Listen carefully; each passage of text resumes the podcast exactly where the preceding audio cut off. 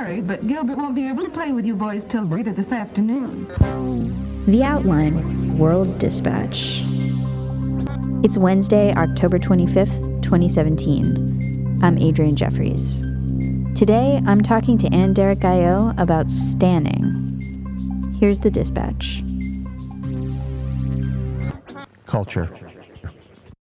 I'm here with Anne Derrick-Gaillot, my coworker and writer for The Outline.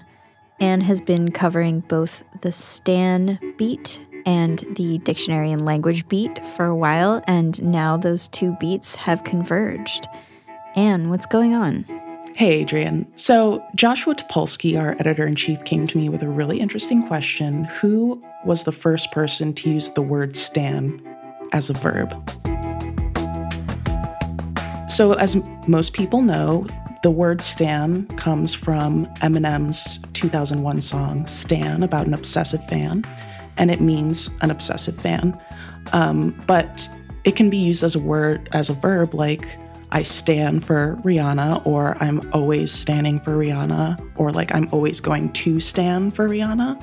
So um, we just wanted to know where that came from. So I Googled, obviously, I looked at Urban Dictionary, but then I decided to just check out what the situation was with Oxford English dictionaries.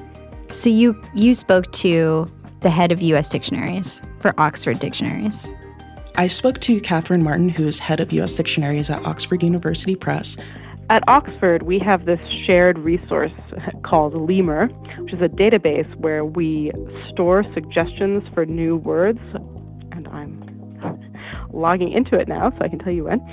And we talked about the word stan, which is in Oxford dictionaries, but it is not in the Oxford English Dictionary. I need to make this really clear so lexicographers don't get mad at me.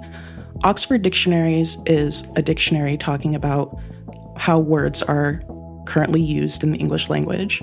Oxford English Dictionary is a historical record of how words have been used throughout time. So Stan is not in the Oxford English Dictionary, though it very, it very well may be soon, but it is in Oxford dictionaries. It is a word that is in common usage now. So I asked her who was the first person to use stan as a verb, and she looked at the their records for the word, and it actually went back to a tweet in 2008, which I thought was really interesting. Do you mind reading us the definition of stan that comes from the Oxford dictionaries? I would love to, and I'm really glad that you asked.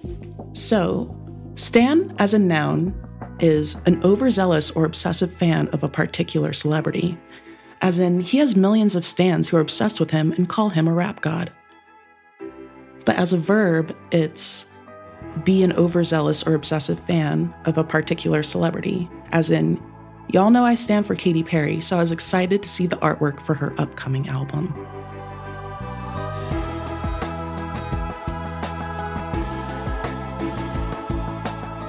Um, well, how does a word like stan first come to your attention and the other editor's attention? So, one of our editors added stan as a noun to our watch list in 2010. And once it was on our watch list, we periodically would look at it to see if it met our standards for inclusion. In order to be included in the dictionary, we, a word needs to be used over a period of time and in a wide range of sources. Mm-hmm. Um, and so over time, we saw that Stan was becoming more mainstream, and that's why we eventually decided to add it. Okay. And I imagine in the olden days of dictionary making, people would just look at, like, look through books to find the first use of a word. But what's the process now since there's so many different places people are writing?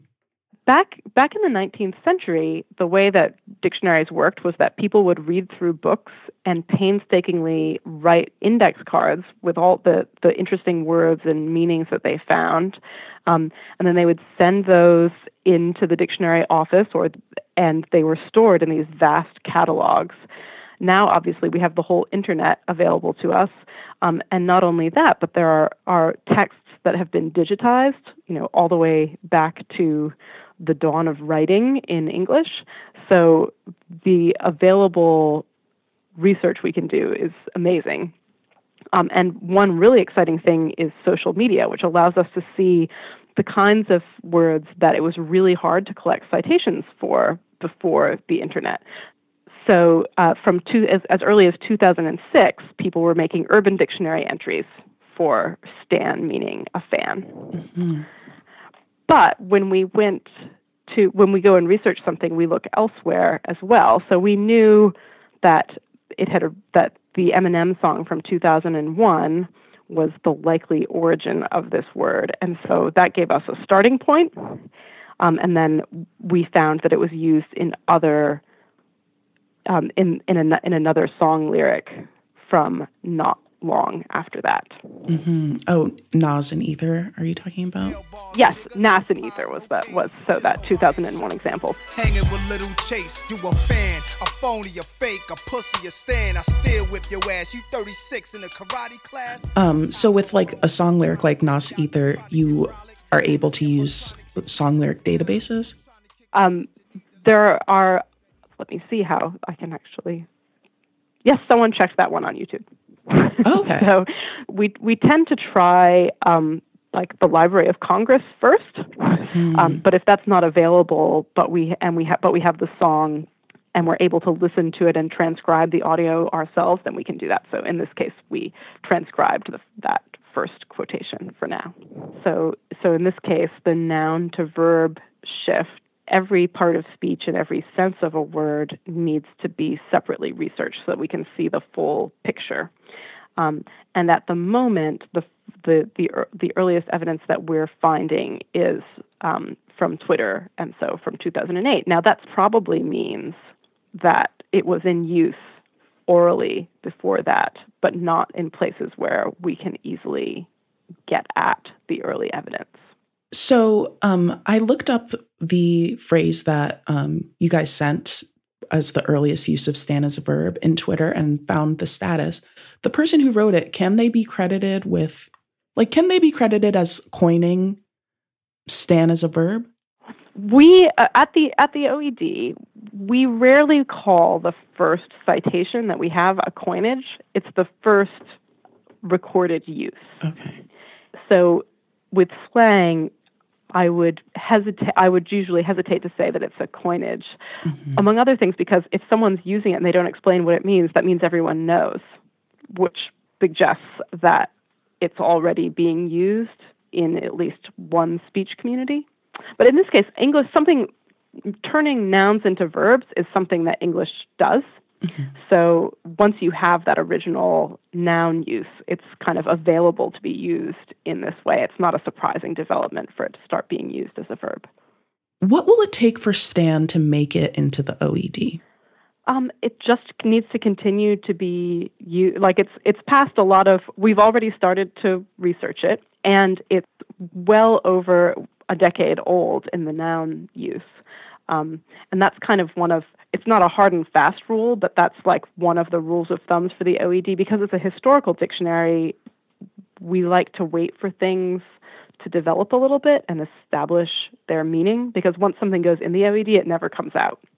Stans lasted for a long time and it's increasingly widely used. So I think it has a good a good chance, and that's why we've been continuing to research it. Thank you so much for taking the time to talk to me today, Catherine. My pleasure. Have a good afternoon. You too. Bye.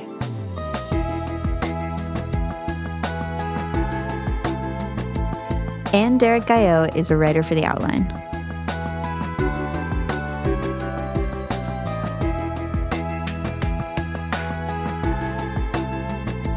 This isn't the first time Anne has worked on the Stan Beat.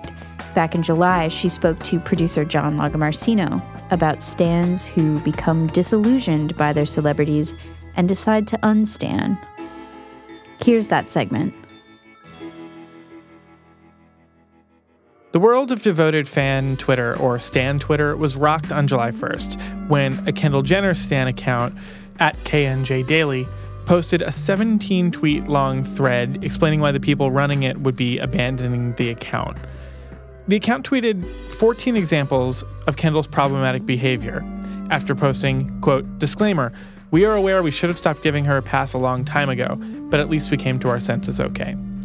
So, in light of this, Anne Derek Guyot talked to a bunch of Stan Twitter experts about what it means to unstan.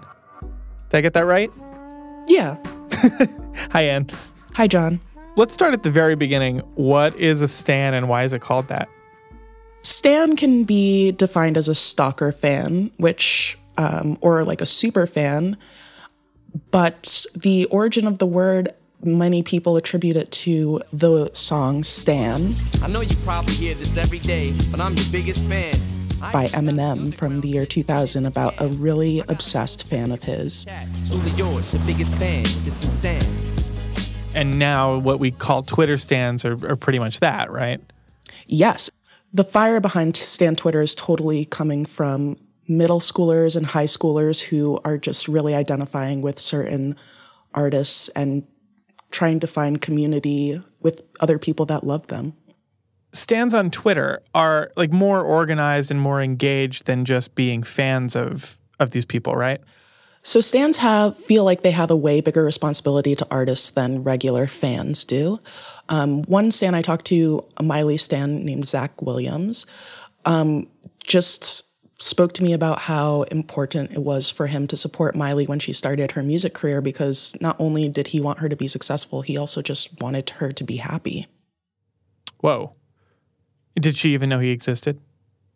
Yes, she did. Um, Oh. He made a T-shirt for her that said "R.I.P. Miley Cyrus," and he actually got to give it to her at a fan meet and greet, and she wore it. She messaged him like thanking him, included him in Instagrams, and they've met a lot of times before. And I think that personal connection that people can get through, you know, connecting through social media with an artist, that puts a lot of pressure on stands to continue being stands. Like the um, K&J daily account that made that viral thread, when I spoke to them, one of the things they told me was that they were afraid to call out Kendall before because they knew that Kendall followed them and they were afraid of what her reaction would be. So we're kind of getting to why you would want to unstand for someone. Yes, I tried to reach out to stands of people that I thought were problematic. So I reached out to Miley Cyrus stands, Kendall Jenner stands, Kylie Jenner stands, because all those people have been accused of, well, have participated in cultural appropriation. And so they get a lot of justified criticism online, and they have a ton of people that stick up for them.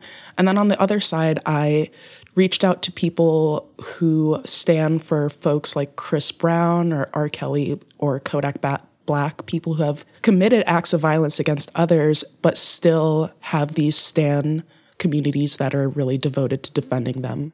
Is, is standing for a problematic celebrity then kind of a balancing act between like when is the threshold that they're so bad that it's more of a liability to come out against them? So I spoke to Agia Chagre and Kayla Thomas, um, hosts of the podcast Fan of a Fan. They, through their podcast, they've been doing it for a year and they talk about all different aspects of fan and stan culture. They explained it really well that kind of your threshold for putting up with a problematic uh, celebrity's problematic behavior is really a reflection of the kind of behavior that you um, condone in your real life. Um, we talked about it in our what episode was it? Um, all your faves are problematic, and we really just we kind of touched on how it has to do with a, lot with personal growth. It's not always just what you'd accept from your favorite artist, but these are sometimes things that you'd accept in real life as well. And so a lot of times it just comes from you having to like grow up and say, okay, I wouldn't accept this behavior from anyone. I shouldn't really accept it from Chris Brown either. And I think some people are just so enamored with their fave that they can't do any wrong.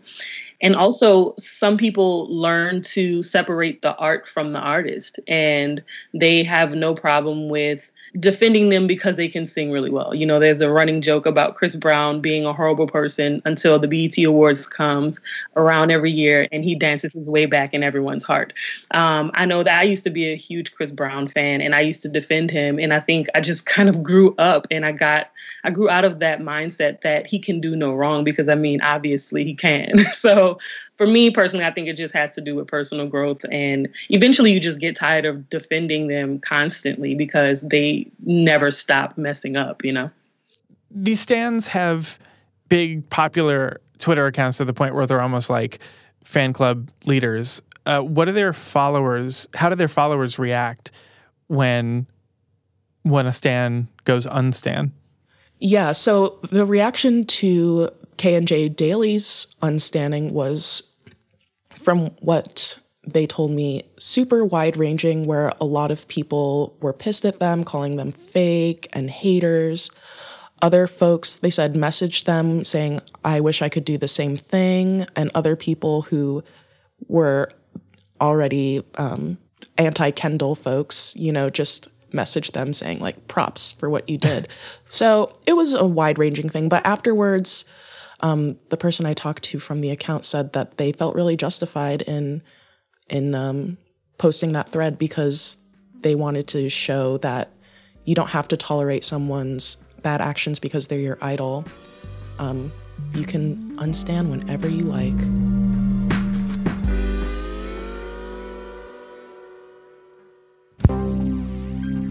This concludes another dispatch. Thank you so much for listening. Remember that if you like our show, you can rate or review it on Apple Podcasts. It's really helpful when you do that. I'm Adrian Jeffries, and we'll be back tomorrow with more stories.